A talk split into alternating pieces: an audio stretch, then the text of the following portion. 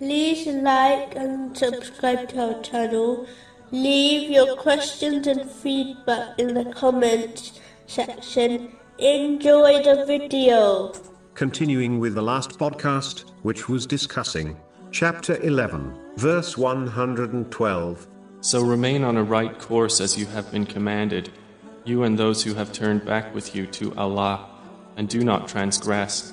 Specifically, it was discussing the narration found in Sahih Muslim, number 159, which advises one to remain steadfast on Islam. It is important to note that one cannot remain steadfast in obedience to Allah, the Exalted, with their physical actions, without purifying their heart, as indicated by the Holy Prophet. Peace and blessings be upon him.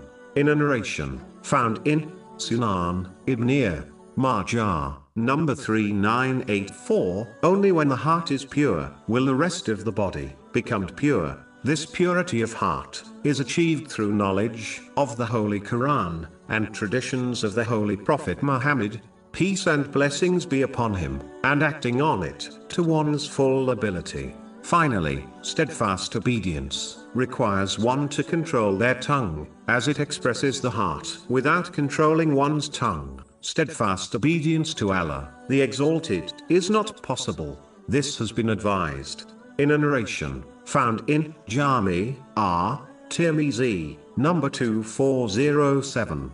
In a narration found in Jami R. Tirmizi, number 1205.